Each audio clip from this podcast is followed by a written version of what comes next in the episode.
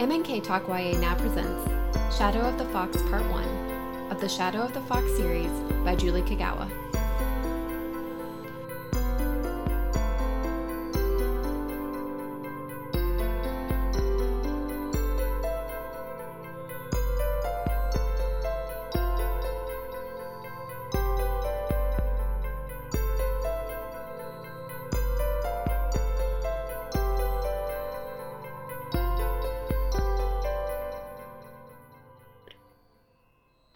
To MNK Talk YA. I'm Marissa Snyder, And I'm Katie Bradford. and this is our young adult fiction podcast.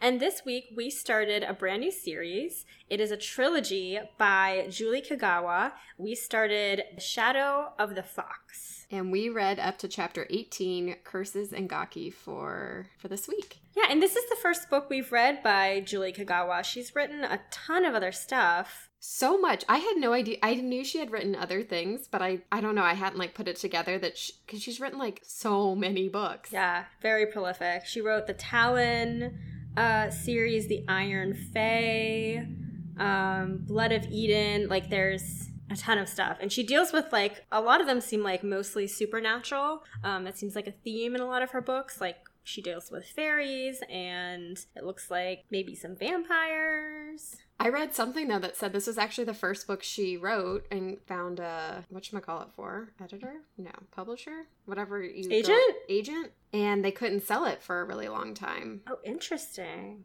Because like there wasn't a lot of interest in Asian fantasy like 10 years ago or, or however long ago this was. So she her agent or editor or someone came back and said like do you have anything else and so she proposed one of those other series and that took off and then she was finally able to kind of revisit this and get it out there um, because there's a she has more of a name and b uh, there has been a lot more openness to reading Asian fantasies now. That's such a shame that they couldn't sell it because I don't know. I always think it's really nice when you get a book that's not the same old like European traditional folklore, Yeah. especially with fantasy. Like, I just think it makes it so much more interesting and more. It's it's fresher. It's like you know. Well, and I feel like actually, especially with fantasy, like being exposed to new stuff is like part of what's fun about fantasy, right? Like it's outside of our world or it doesn't follow all the same rules of reality. So it actually is nice to like see a new world or see new rules or see new creatures and all of that. So it is kind of sad, especially because books are a big way that people can be exposed to other cultures, ideas, myths, legends. I don't know, all of that. Absolutely. And there was so much stuff in this book that I had no idea even existed. And there's so many cool supernatural creatures. There are. Were you having trouble keeping track of them all? Because I didn't Yep. realize at the back of my book there actually is like a little what do you call it glossary, Oh, nice. and that was helping me a little bit, especially with like groups of creatures or whatever, to be like, oh wait, what was that again? And then I just flip to the back and be like, oh yeah, those are demons or whatever, half animal. So is it true that like the yokai is just like a a, a word a creature word- with supernatural powers. Okay, so it's like an umbrella term for supernatural creatures. Yep. Gotcha. Because then there's oni too, which seem like they are kind of larger, um, more powerful creatures, and they seem to be like almost demons. Yep. Ogre like demons of Jigoku. Okay. Okay. Oh, and J- J- Jigoku is the um the realm of evil, right? Yep. It's like their version of hell or whatever. Yep. Gotcha. Okay. Because we have this scene at the beginning when Suki arrives at the Emperor's palace um, and meets Lady Satomi, and she calls an Oni whose name is Yaburama, and he they describe him as the fourth demon general of Jigoku. And that's like right off the bat, that's the first thing we get. Like this demon is summoned, um, and it kind of starts the uh, the action of the story. I am so curious to see how that all connects back because we have that scene and we have, I mean, we see Suki's basically given as a sacrifice to this demon so that the demon will help find the scroll Mm-hmm. and she dies like in the first chapter, but her little like spirit or something, this light lives on. I know. yeah, and I was so disappointed because I thought Suki was going to be one of our main characters, and maybe she still will be, but I did not expect her to, die, to die so soon. And um, it, it was interesting how, like, I, I liked that there was some action in order to introduce the main issue, right? So in this world, every thousand years, a dragon rises. He's the harbinger of change, and it's described as the night of the wish, right? So you can um, make a wish from this dragon once every thousand years, but you can only do it if you have this scroll that has a thousand prayers on it and and the scroll we learned too was separated into many pieces and kind of like scattered throughout the kingdom because they don't want anyone to get a hold of it so that's kind of like the legend behind this story. Well, and the reason there's a thousand wasn't there even more to it? Like, wasn't there someone back in the day who sent everyone out to find this dragon and like nobody went? And so he was going to go by himself and was like in the ocean. I'm trying to remember all these details actually. I don't really remember. But then he was the one who like said a thousand prayers and it's his specific prayers repeated that or written down, I guess. Right, right. Because the, the mortal wanted to be, he wanted to find a jewel that was supposed to grant you immortality. So he right. summoned the dragon, I guess, in order to, he was like apologizing, I guess, for summoning him. And that's, I think, where the thousand prayers come from, right? Yeah, I feel like we've had a couple not versions because they're not contradictory, but like uh perspectives on this legend so far, and I'm curious if it's going to be flushed out even more, and we'll like see more about like what all went into creating the scroll back in the day, the first place. Yeah, because we learned that like the reason they separated the scrolls, like the reason they they don't want anyone to find them, is because I guess the last time someone summoned the dragon, they used their wish for something awful and like the land was almost destroyed. And so they decide that like this power wasn't something that anyone should have. But people are looking for it now. So we have a couple people who are looking for the scroll. We have one of our main characters. Her name is Yumiko, and she lives with some monks uh, in part of the kingdom. Uh, master Isao is her master, and, and he's part of the Silent Winds Temple. The cool thing about Yumiko is she is half kitsune, which is a fox spirit. So wild kitsune are said to be masters of illusion magic and shape shifting. And I love how her true form is revealed in mirrors or in like still water. You can like see her fox ears and like her foxtail. Yep. Well, and her backstory, we also are like learning a little bit more about because the reason she's living with these monks is when she was like us infant or like very young, she was left at their gate. And there was a note that said something about how she's going to, well, I can't remember the actual phrasing, but basically she's going to help protect the scroll or like do something involving protecting the scroll, right? Yep, it says, um, Forgive me, I must leave this child in your care. Do not judge her harshly. She cannot help what she is. I have, I'm like, I took out the most important pieces, so this might not be the whole thing, but um, I have seen blood and flames and death, demons shrieking and rivers of bones, and the world grows dark with fear, but a single fox stands above it all, untouched, a great dragon cast in her shadow. Her name is Yumiko, child of dreams, and she is our hope against the coming darkness. Which I love that whole thing, and I hope we find out more about who was having these visions and yeah. where is her family or who left her there. Yeah. And I love um I love Yumiko so much because I love how she is half kitsune, half human. And you know when Master Isao's talking to her, he's like, "I've seen your human half and I've seen your kitsune half." He was like, "I've seen human compassion in you, but I've also seen the fox's cunning in you." And he is basically telling her like, "You have both parts in you and you're balanced on a really thin edge right now and you can either be yokai or you can be human, but you have to choose and you have to follow that path. And even if you want to, you know, take both of them together and and try and, and be both kitsune and human, you just you have to decide. Mm-hmm. Uh, and I love that. I love that, like seeing play out in her character, like this partly mischievous trickster side and then this part that is like also trying to stay human. Well, and that's so interesting too from like an identity standpoint because she like doesn't quite belong in either world because she's half of each, right? Mm-hmm. Yep. And I feel like she'd already be like a fish out of water trope a little bit because she's like this little or like 16 year old girl who's grown up with all these like pious male monks or whatever Yeah, she's naive. and like never left the monastery or whatever they call it um the temple of wind or what what was it called the Silent Winds Temple. okay yeah the silent winds temple but yeah and now she's like going off on this grand adventure tricking a demon slaying ninja and like has never left home before I know. doesn't know it and everyone she knows is dead and like i mean it's wow Uh, yeah. Because, yeah, that whole scene with when their temple's destroyed, right? It was a bunch of demons attacked the temple and set it on fire because they were looking for the scroll, right? And Master Isao was like, take the scroll and run. and that was the demon that was summoned in chapter one right Yes. who in all of his okay yeah Yes. Right. So that demon was summoned to find the scroll. So he goes to this temple. Um, and now Yumiko's on the run. She has the scroll, and her uh, mission is to take it to the Steel Feather Temple, which Master Isao tells her also has a piece of the scroll. So that's where she's headed. But on the way, she meets our second main character, Tatsumi. Yeah, and he's also really interesting, although I think your notes called this out too. I was really struggling, especially the first three chapters where we went from Suki to Yumiko to Tatsumi and distinguishing who was talking and trying to understand the world and the different relationships. I was like struggling really hard on. I almost wish at the beginning of the chapter they said whose perspective it was or something at the top. Or I don't know. I just, I agree. I'm shocked. I was really confused for a while. I'm shocked that they don't have that at the top of the chapters because I will say that's my biggest problem with this book too. I I never know who's talking when I start a chapter because I would say like either mark the chapter with the name of the character who's who's narrating or make their voices unique enough that you can tell who's ta- who's narrating. Yeah, and that's so interesting because I feel like their perspectives are really unique. They're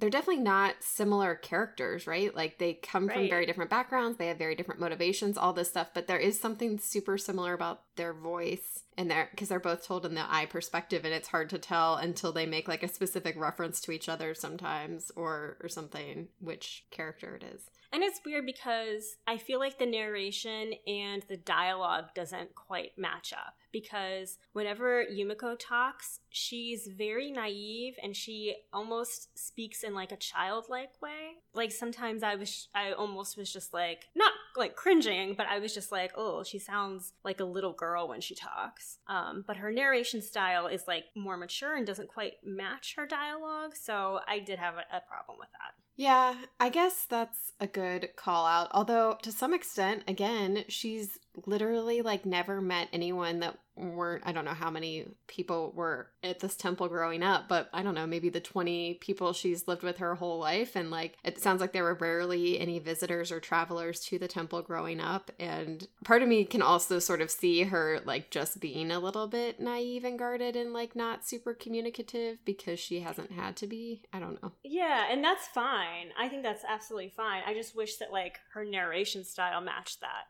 Fair, yes. But It's like if you're having all these thoughts in your head, why are these the words coming out of your mouth kind of thing? right, Yeah. exactly. Yeah. That's fair. But anyway, um so we have this other character Tatsumi who is so interesting. So he is The Demon Slayer. what did you call him? A demon fighting ninja. yeah, right? I mean, That's pretty much yeah, that's pr- that sums it up. He is a a weapon for the Kage family.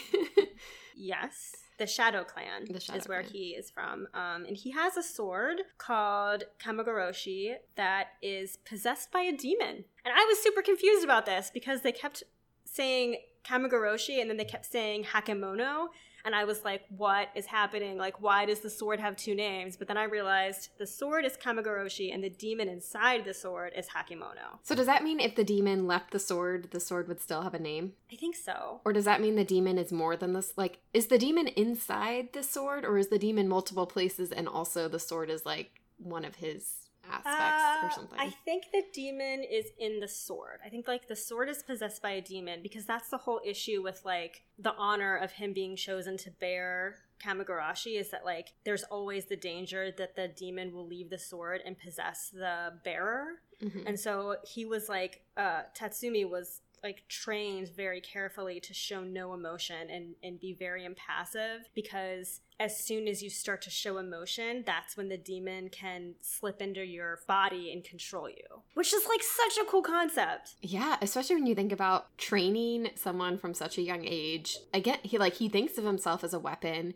He like hasn't known kindness. He doesn't think about his own feelings or wants really at all because that's how he's been trained. And it, you're right, it's just such an interesting concept and you get there's like again this fine line between cuz sometimes he will let the demon take over, but never enough that he can't gain control back, but the thought is like the more you do it, the less likely you are to keep control or the longer you do it or the you know more like basically it's mm-hmm. always a risk.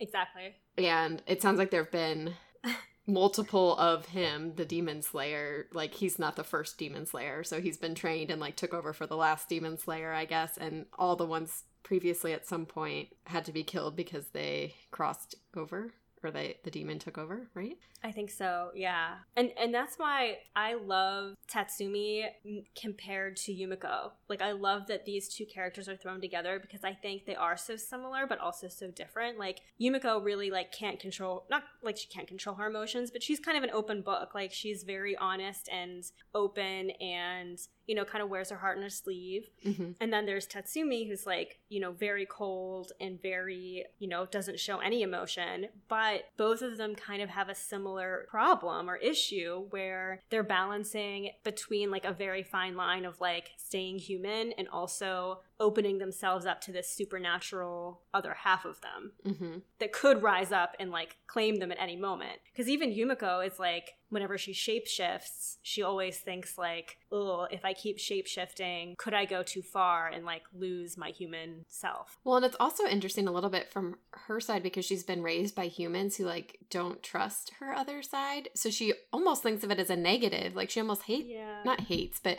she like I, I am curious if she'll meet more of her other kind throughout this story and like maybe embrace that side a little bit more. Because it sort of feels like that's like the side almost in the same way that tatsumi doesn't want to become possessed by the demon. She like almost doesn't want to give in too far to her fox side right? Agreed yeah.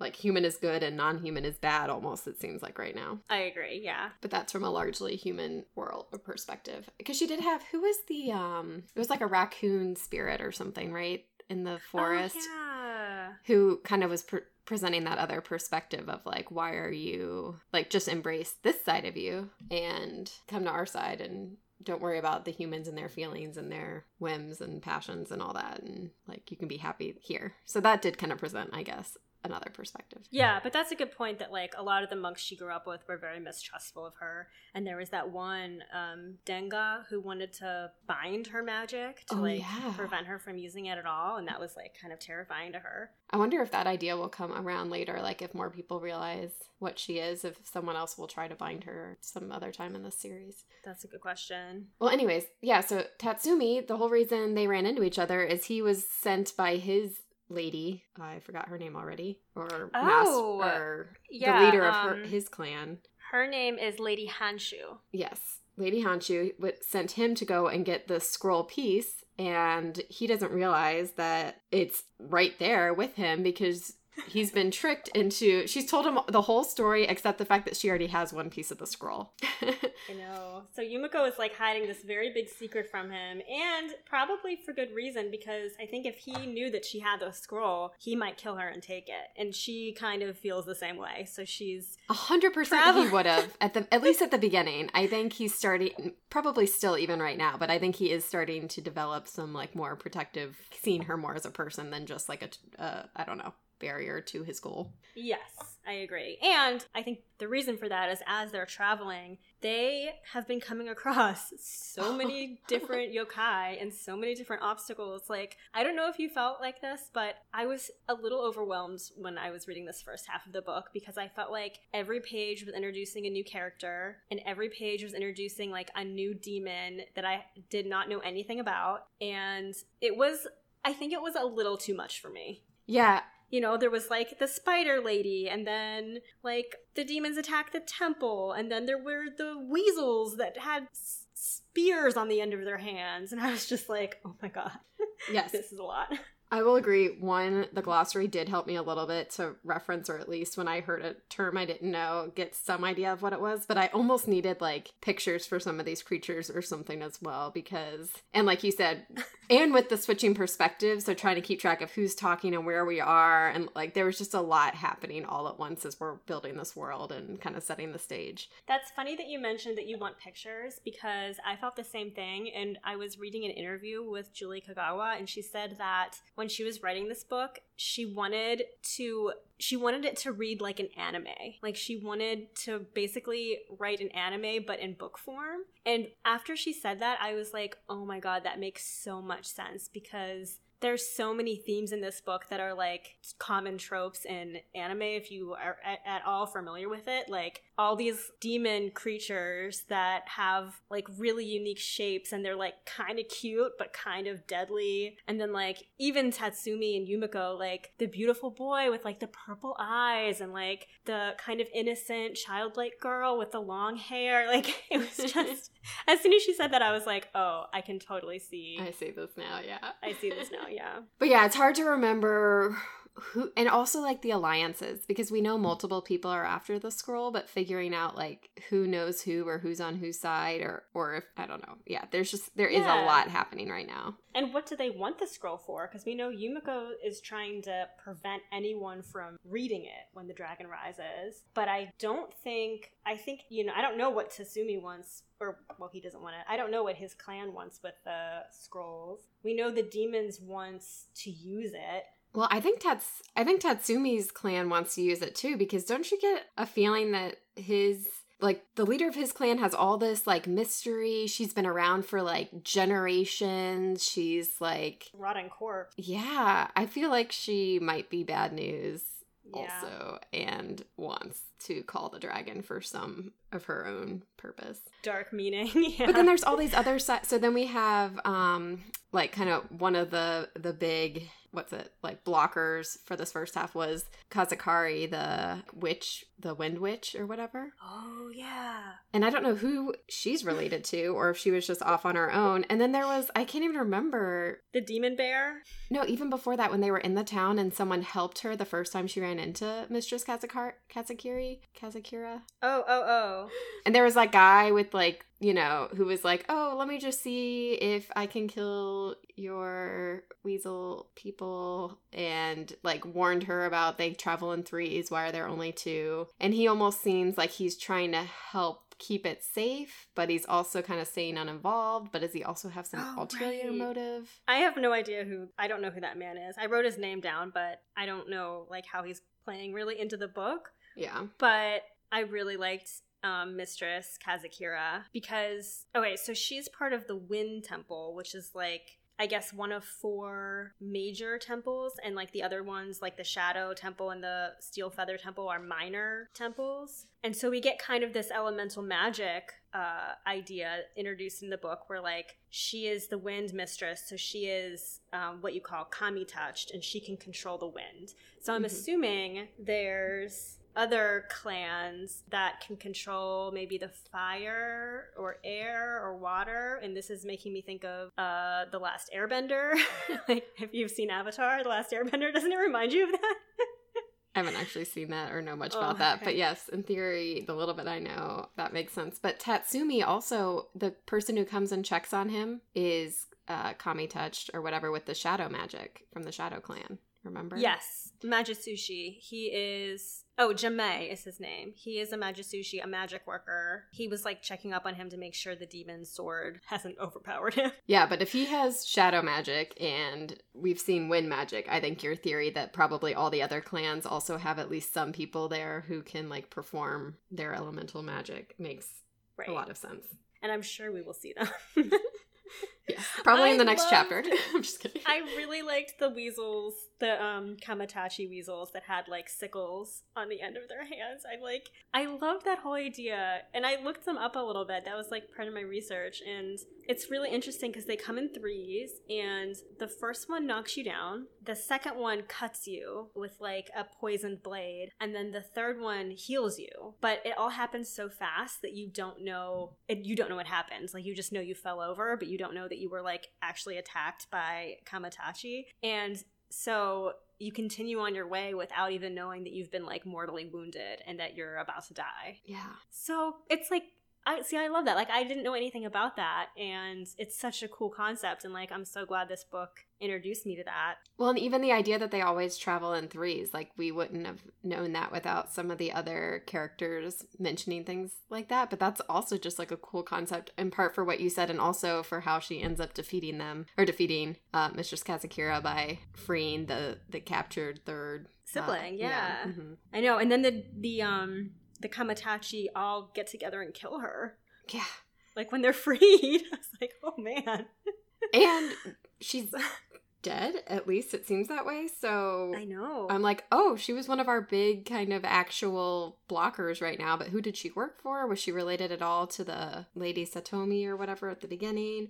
Also, at the beginning, sorry, I'm like jumping all over the place, but when Suki like found the guy playing the flute who was like the emperor's son or something like that and they had Oh, like a whole conversation i wonder if he's gonna come back around at some point or if that was I just hope so. yeah there's just there are so many like characters and creatures to keep track of right now And clans. and clans hmm Yeah. there is a map at least at the front of my book which has also been helpful for me just to even be like oh yeah this person came from here in my mind I need to check that out, definitely. Maybe like pin it on my wall while I'm reading this. it's not super detailed like um the forest that they walk through where the bear like had been asleep for 20 years or whatever i can't remember Mhm. what it was called but i don't remember seeing it on the map and things like like i almost wish there was more detail to the map because we're on this journey and it would help me keep track oh and now we're at this i'm jumping ahead again now we're at this kind of creepy village that's been super welcoming but like. Almost like they're i mean like something is going on Why are they so accommodating to them? Like, i think they're gonna like sacrifice them or something like I don't know. Or not like them sacrifice, but like I think there's some kind of creature that needs um uh it? like uh an offering. an offering, yes. And I think that they're like, Oh good, it doesn't have to be one of us. We'll just send you down to the house where the demon comes and like that's why they're giving them all these like things of gratitude because it like saved a generation of kids or something. but And like giving them all this food. Oh, that's a really good. That's a good point. I wasn't. I had no idea why they were being so friendly. All I knew was that like I didn't trust them. I know. And I we skipped ahead because we also our uh duo has become a trio somewhat against everyone's will, but um we also have the Ronin Okami with them right now who uh turned on. He's like traitor to everyone a little bit, but yeah, he keeps changing his mind. he ultimately helped them out and they helped him out and at least for now we're all traveling as a, a semi-distrusting band of 3.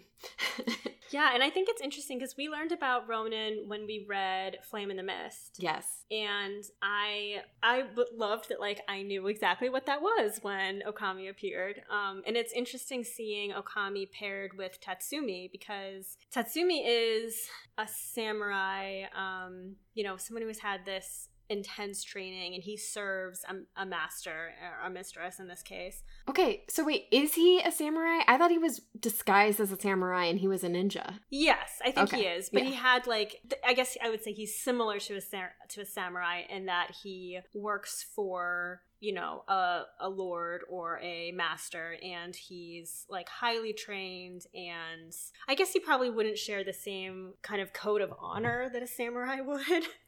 Yeah. He seems like pretty much okay with killing just about anyone. But as a Ronin, Okami serves no one. Like he basically doesn't have a master. He's, I guess we would call it disgraced samurai. So it's kind of cool to see them peck at each other. Yes. Well, and it was interesting too because we actually like knew more than Yumiko at the beginning because we had studied Ronins for 20 seconds in our previous uh, series episode. But she was like, "What does that mean?" Right? And um, that was a nice.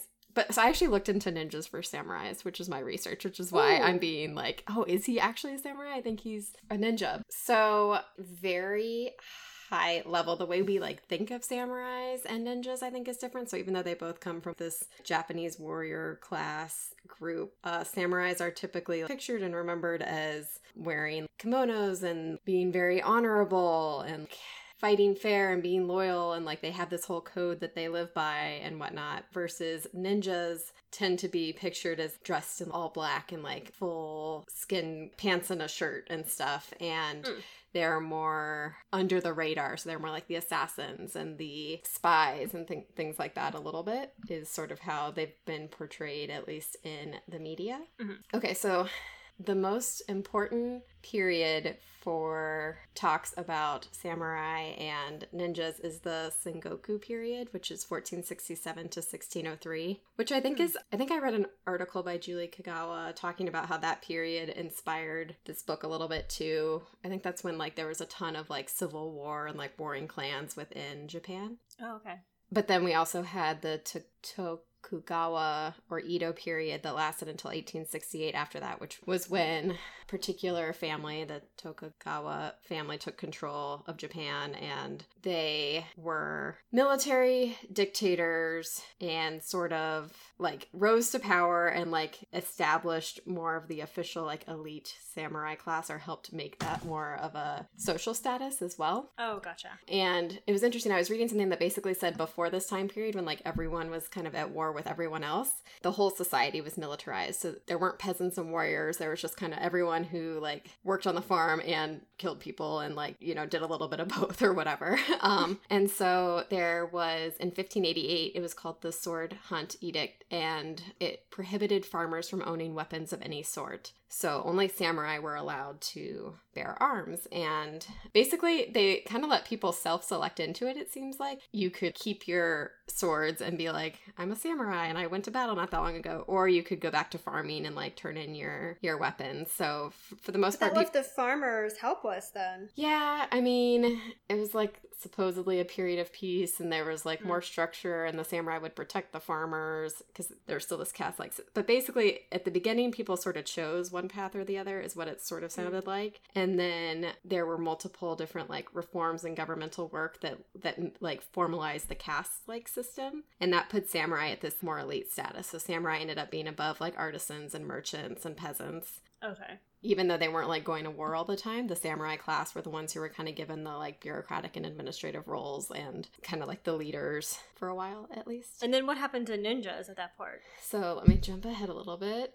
I like read a few different things and okay. Very high level ninjas were kind of considered the non elite. They, they're sort of the warrior of the peasant class. Oh, okay. They were kind of more known for like again like covert operations, assassinating people and hiding, like gathering intelligence. They weren't like, "Look what I did." They were like, you know, the secret, the ninjas of whatever. Sometimes they're considered still like a hereditary class, like fathers would teach their sons the art of being a ninja, but mm. it was more it, it wasn't tied to the elite class the same way the samurai ultimately were. And so the word ninja means stealth man it's based off two different Chinese characters, one meaning stealth and one meaning man. Mm. And they're actually, if you look at historical record, something I read was just like samurai weren't above the same tactics of like sneaking into castles and embracing undercover warfare and like doing kind of slightly dishonorable things that you might think yeah. of or like do. So in some ways, it's more of a pop culture phenomenon in Japan. This idea of ninjas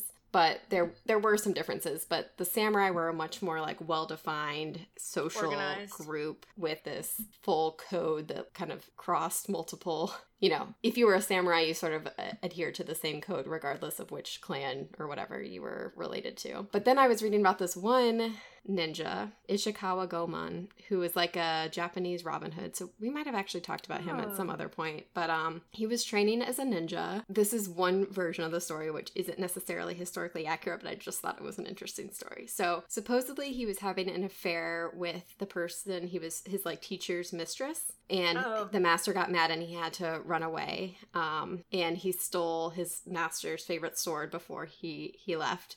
And he spent 15 years robbing like wealthy merchants and rich temples and may or may not have shared his rewards with impoverished peasants which is why it's sort of a robin hood story but then in 1594 he tried to assassinate Toyotomi Hideyoshi um, to avenge his wife and was executed by being boiled alive in a cauldron. and in some version of the stories, his five year old son was also put into the cauldron, but Oh he held his son above his head, like while, while he, he, was burned, yeah. while he boiled alive. and the guy ultimately like felt pity and rescued the son. So I thought that was just kind of an What interesting an awful story.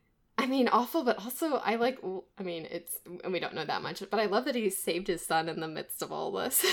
Yeah. and that's just. I mean, I'm sure that's like largely more legend than actual Yeah. truth, but He may have done some. I mean, yeah, because it's like proves that he was like, you know, good to the end, kind of, you know, like he's sacrificing himself to save his son, that kind of thing. yep. Wow. Was it common to boil people alive back then? Now I'm very curious. I didn't look into that specifically. But the other kind of difference between, eh, at least, some of the stuff I read, I think was more historically accurate, and some of the stuff I read was more, I think, based off movies and legends and some of that Yeah. stuff. But one of the other differences would be kind of again going back to this code idea. Idea samurais are tend to be associated more with they were loyal to their master, kind of like what you were saying, versus mm-hmm. ninjas would mercenaries who could be hired. You could Gotcha. pay a mercenary versus like a samurai if they worked for you, like They were loyal. were sworn to your family or whatever. Yeah. That makes sense. So yeah, those are a couple of differences, but I love I love this idea that Tatsumi is pretending to be a samurai and everyone else is assuming he's a samurai and he's getting a certain level of respect for that and he uh you know, Yumiko and Okami are both assuming it as well, but he doesn't he's not actually held by that same code and he does kind of have he, he's still loyal, I guess. So in that sense it's a little bit different than how I just described ninjas, but he he doesn't have the same like honorable code. I sort of feel like he'll do whatever he needs to do to achieve his goal, or at least that's how he's been trained. True, but he he also yeah he's just um he's more disciplined I guess I would say than like Yumiko or Okami because there was that like one scene when Okami they were de- debating whether or not to let Okami travel with them and finally he agrees and Yumiko is like okay so he can travel with us and you're not going to kill him in the night right? He's like no I'm not going to kill him in the night. And she's like and you're not going to hang him upside down and put sweet potatoes on his ears so that squirrels climb all over him? And Tatsumi was like, um, no. like, so like, I just like how Yumiko's like, like her trickster side comes out and like at odd times, and Tatsumi is like so perplexed by that because he's just not used to like someone being playful and you know mischievous like that because he's he is so disciplined. Yeah. Well, and even like even though they're similar ages, she like had a childhood and he really didn't. Yeah, so true. Um, this probably doesn't surprise you because you know how much I love foxes, but I researched the Kitsune a little bit more for my research. Good. I was hoping you would because I actually have a lot of questions. So, what'd you learn? So, Kitsune actually, in the literal sense, means fox.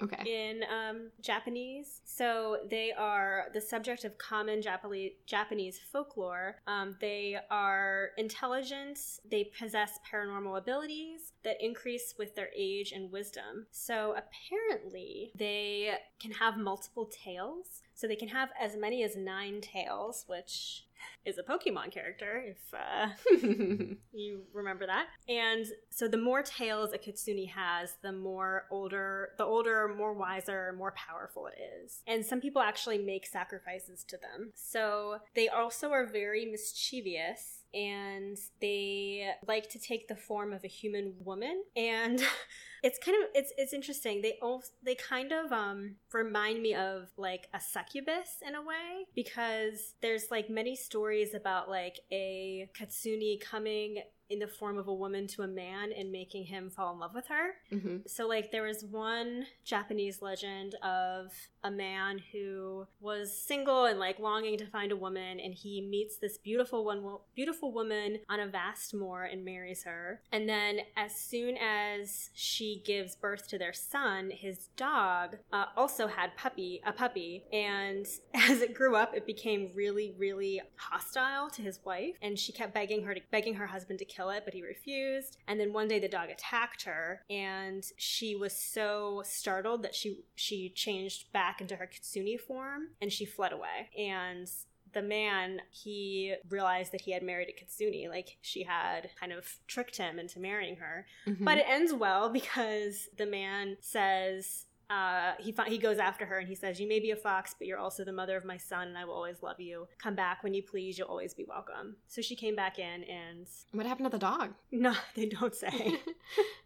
I'm also thinking about The Fox and the Hound, which is one of my favorite movies when I was little Aw. right now. Like, they can be friends. Just give them a chance. Well, they they said like a lot of the in the, a lot of the legends, the Kitsune um, returns to her husband each night as a woman and then leaves each morning as a fox. Well, and I love the idea of with with legends like this, and even the idea. I feel like um, even in Western traditions, you know, foxes kind of have a rep for being like cunning and whatnot. But I I like the idea that they're more like trickstery or like it's like kind of in good fun, not all like they're not evil, but they're not trustworthy or something. Like it's kind of like this mm-hmm. more fun version of being like I don't know. I like that they're not evil, but it's sort of like they might not be fully. I don't know. I don't know what I'm trying to say, but it's kind of fun. Yeah, it's it says that they they're presented as tricksters with motives that mer- that vary from mischievous to malevolent. So um, there's stories that tell of Kitsune playing tricks on overly proud samurai. Um, also, greedy merchants are some of their favorite victims, and boastful commoners, or people who are cruel and abuse poor tradesmen, farmers, or Buddhist monks. AKA people who deserve it. Yeah, exactly. so they, and this is interesting too. So they say their victims are usually men. However, women are in danger of being possessed by Kitsune, Hmm. which is kind of interesting. So they say that the victim who's being possessed is usually a young woman, and the fox enters beneath her fingernails or through her breasts.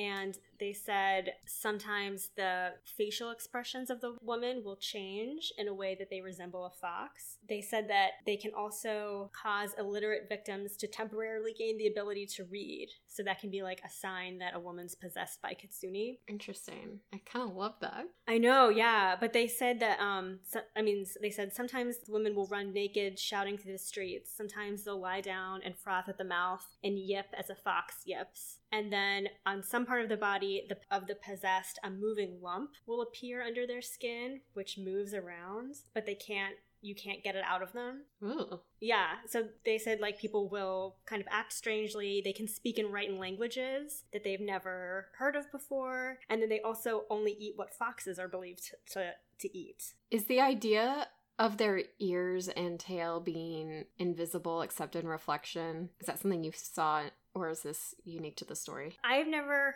I didn't read that, but they do say that kitsune are masters of illusions. So kind of plays into it a little bit. hmm I'm also curious, like, because she actually has a tail, right? Mhm. Is there going to be a time when someone like feels her tail but doesn't see it, or like it's not just the reflection she has to worry Oh. about, right? She also has to worry about like I don't know. I guess so. Yeah. Okay, what do you think? Sorry, I'm, you might still more research. no, that's it. What do you think Tatsumi would be less forgiving of? Finding out that she's Kitsune or finding out that she has the scroll? Well, I think Tatsumi would be less forgiving of the fact that she has the scroll. I think his sword would be less forgiving of the fact that she's Kitsune because at one point um, he tells her like you might not want to travel with me because i have this sword and Kamigoroshi hit like the swords was created to kill demons. Like the sword was created to kill yokai. And so I think if he finds out that she's part kitsune, she could be in real trouble from this possessed sword. hmm I'm actually kind of surprised that him and or the sword can't tell? Because I feel like other people have picked up on the fact that she's Kitsune, or at least like uh, Mistress Kazakira knew and made some references to it, as did that other guy who like helped when they were in the alleyway or whatever, right? Like, aren't other people picking up on it or like hinting at it? Yeah. And you would kind of think that if your like purpose in life was to go and find and slay demons, that you I don't know. I feel like he should be more trained than most in like recognizing the signs or something. I agree. Yeah. But I think he's just so perplexed by her. He's like, yeah, that's fair. And she's only half, so it's not like I don't know. I mean, she is also part human. Yeah, I'm curious. I feel like she can't keep especially both of these secrets for too too long. So I'm curious. I sort of think what's going to happen is she's going to reveal her Kitsune side when she's like saving his life or something. So he'll like owe her. whose wife? Sorry, I think Yumiko will reveal her Kitsune side to Tatsumi at some point while she's saving his life, like when they're in one of these Oh, his life. You know. his wife. I was like, what? Oh.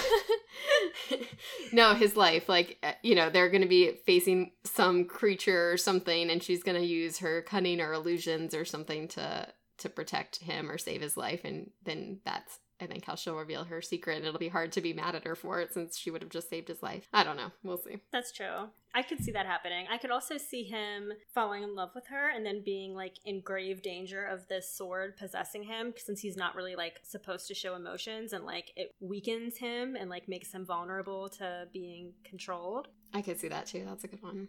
So I'm a little worried about that too. Also, I love Okami, and I hope I'm kind of curious if we get more people on our journey if our group keeps getting bigger. He's like so funny. I love how he is really sarcastic, and Yumiko never gets it, and like, hmm. it just like completely rolls off her. She's no idea yeah, she's like, really? what sarcasm is. they are a fun trio, I will say that. Like I'm enjoying the three of them being together and like interacting together. I did see one comparison that was like, it sort of reminds me of The Wizard of Oz. And after I heard that comparison, I was like, oh yeah, she kind of is like Dorothy traveling around and like collecting people to her mission to like serve as her companions. And, Yeah. you know, she's a little naive to this world. And and they're all on a quest and they all have different goals. yeah. That's a very good comparison actually. Ah, should we keep reading? yeah, let's do it. I'm Okay. so curious to see where this book ends. Like, I. I sort of feel like we're gonna get to the other scroll piece and something's gonna go terribly wrong. Yeah, I'm sure uh, many demons will come back. Someone's going to get the scroll. They're going to read the thousand prayers and bring the dragon back. I don't know how Yuki- Tatsumi or Yumiko is going to stop them. Suki's gonna save the day at some point, right? Oh, I hope so. I hope so. I hope she. I want good things for her. I felt so bad for her. Is it my turn for a joke or is it yours? I honestly don't know. Do you have one ready? I can try and find one. I, I can I can tell one. I have a friend who shared that she a joke she like she got a joke on the radio. Oh, that's cool. And I was like, "What? That's awesome. You should tell me what it is." And I'll also put it on our podcast. Nice. And it kind of fits with my research very slightly. Okay. What's Robin Hood's favorite band? I don't know. Aerosmith. oh, that's good. I like that. Well done. Well done. Ah. Okay, well, let's finish this book for next week. Sounds good. I feel like it's actually, I mean, now that we're talking about it, it's only, it wasn't even 250 pages and so much happened. And I know it was a little bit confusing, but now that I'm into it more, I'm also like, this is not one of those books where we take a while to set the stage. Sometimes the first half of the first book in a series, there's a lot of just like, just world building and stage, Mhm. stage setting. This one, I feel like we're already like in it. I agree. I just, I do wish that there had been. I, I- wish that it had slowed down a little bit because there was so much world building and like so much information that she needed to communicate. I wish that it had slowed down just a tad to give people a chance to catch up. Because, like, I mean, now that I've pondered, I've like thought about it and like was able to study each page and really think about it, I'm enjoying it. But my first pass through as a reader, it was not incredibly enjoyable just because I was so confused and like I had to try really hard to figure out what was going on. So I do wish it had been a little bit more spread out. Yeah, I agree. I would say like up until the bear scene at least, I was still like struggling with who really struggling with what's who is Yeah. who, what's going on, all of that. And it's a shame because it's like there's such cool concepts in this book. I love all of the ideas that were presented, but it just wasn't enjoyable really to read because there was so much going on and just like trying to keep everything straight was was work. It felt like work. And I think it's hard anyways to do multiple perspectives really well. I hope Mhm. at least we kind of stick to these two or three if we count Suki's chapters perspectives. I'm also worried that if we keep adding more or do, doing more with that, it'll keep Oh, being confusing or get more confusing again. But Yeah. But now that I'm caught up you ready to keep going? and I understand what's going on, I'm I'm into it now. Yeah. I also love the cover and the, the all the books are like really colorful, which I'm excited to have on my bookshelves. Anyways, yeah, let's get let's get reading. If you oh, I found a test about Oh. if you're more of a samurai or a ninja. I'll share it with you and we can uh share our results next week and maybe all our listeners can let us know if they're more ninja or samurai. Oh, I love that. Where did you find it? It was online? Yeah, it was just online somewhere. It was at the bottom of one of my what's the difference between a ninja and a samurai websites and then it was like take a quiz to see which one you're more like i will have to find it and share it but Please do. but yeah let us know if you think you're more ninja or samurai on our facebook or instagram at mnk talk ya Or you can email us at mnktalkya.com. at G- No. at gmail. At mnktalkya at gmail.com. sorry i threw us off because i switched the order that we usually do that in I mean, you can leave us a note at mnktalkya.com. We have a comment section, so technically that wasn't I think that actually, yeah, ends up in our email, so that works. All right. Bye, bookworms. Go get a library card.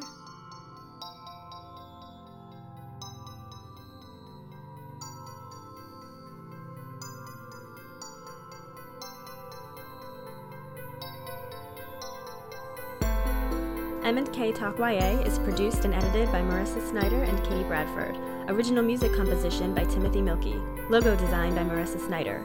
For updates and extras, visit mnktalkya.com or follow us on Instagram and Facebook. And if you haven't already, please rate, review, and subscribe on iTunes. We would like to thank James Tobias, Chad Snyder, Meredith Kelfie, and Michael Howard for all of their support. Thanks for listening, and see you next time.